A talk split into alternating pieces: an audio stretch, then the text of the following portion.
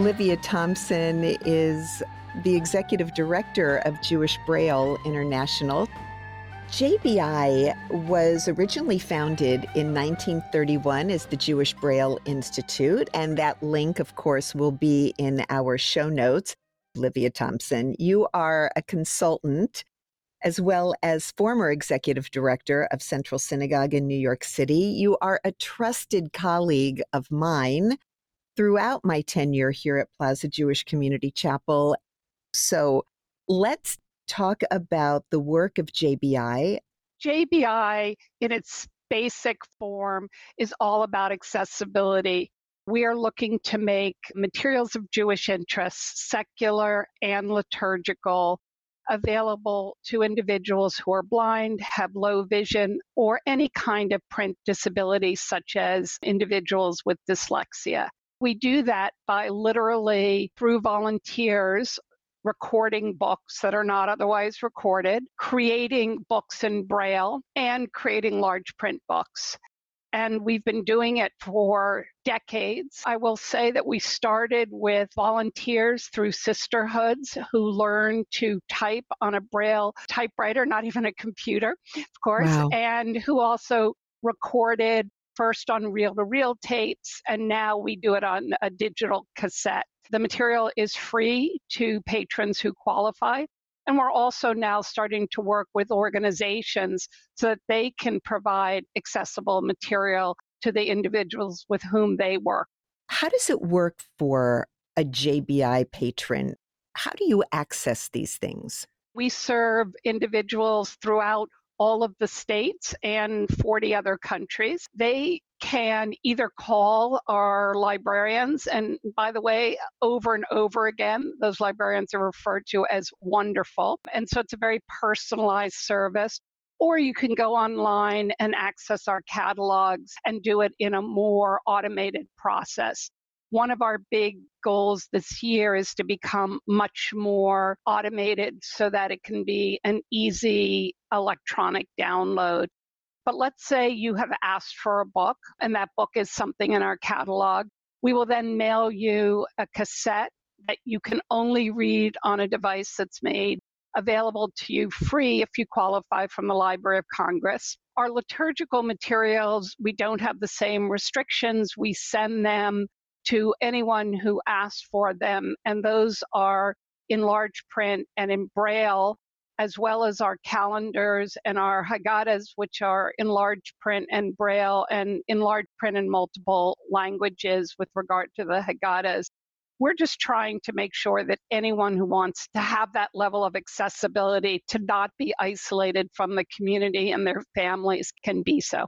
Well, I'm really happy to say that here at the chapel, and you know this, of course, our business cards are in Braille, but we have other documents that are in Braille as well. While we don't have that many people that walk in our doors who are reading Braille, the reality is we want the community to know that we are sensitive, that we welcome all, and that we know that there are challenges out there and we need to be sensitive whenever possible. Tell me about some of the challenges that JBI is facing as it grows accessibility. One challenge is a pretty simple one, which is the number of individuals who are going to be seeing impaired is going to double by 2050. And we are, you know, a small but mighty organization, and trying to figure out how to meet the ongoing demand is just a t- challenge of resource. We're committed to doing our best. Another challenge is staying current with technology and making sure that as our patrons' needs change, how many of us now use Libby or other devices to take books out of the library that we didn't even think about 10 years ago? And now we do as a matter of course. And that too is time consuming and expensive, but we're committed to doing that as well. And then as the Jewish community and the members of that community continue to evolve as what it means to be a Jew, what it means to think about yourself at all connected to the Jewish community or interested in the Jewish community.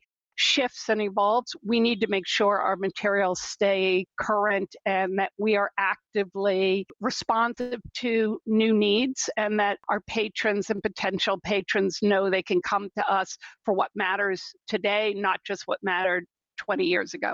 Sure. Well, the organization is also active in the realm of inclusion advocacy, correct? Yes. It's an important point that we will be discussing, especially because in February we have Jewish Disability Awareness and Inclusion Month.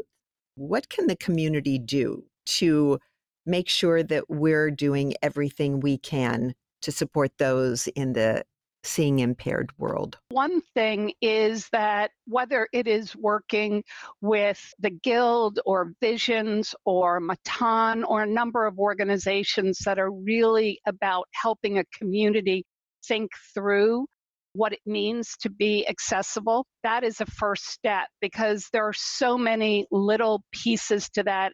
So that's sort of step one. Step two is that there is an arc of visual disability, and a lot of people are not going to hold their hand up and say, I'm blind, or even that I'm struggling with my vision. But if you provide material that they can easily access, mm-hmm. they will use it. We are working hard with organizations, with synagogues, and other institutions to say, let's just put those materials and make them available. Don't wait to be asked. Great point, because we have those materials here and materials for the hearing impaired, and we know that people are hesitant to ask for them. So that's a great thing. Tell me What's the next big thing for JBI? One thing we're really excited about, we are going to create a poetry series for not only our patrons, but for others. We will provide fully accessible materials before the conversations happen. We really want to broaden the ability of our patrons to engage in conversation with other individuals about books, about poetry, potentially about current affairs in a safe and inviting environment where they're not going to feel like they were left out because they couldn't access the materials mm. before the conversation. Second, we are pushing hard to fully automate so that our patrons can take full advantage of digital downloadable materials. And lastly, we're really thinking about how we can help organizations across the country, focusing first in New York as a testing ground and then moving beyond that to make sure that all of our organizations that provide materials and programs and so much else that's so rich and so meaningful are doing it without leaving individuals who are vision impaired behind. And that's a pretty exciting new initiative for us. And we kind of feel that that need is going to be endless. Thank you so much. I am most appreciative, and I know that our listeners will benefit greatly from this conversation. Thank you, Stephanie. As the host of Exit Strategy, I thank you for tuning in to what I hope was an informative and illuminating conversation about this end of life issue. I urge you to visit our show notes, and there's an email listed there. So if you have any questions, send them my way. In the meantime, please share this episode with anyone you know who may be interested and subscribe to Exit Strategy. Wherever you listen to your podcasts each month, we'll renew our conversation with another topic, and I'm really happy you're along for the ride. I'm Stephanie Garry, and this is Exit Strategy.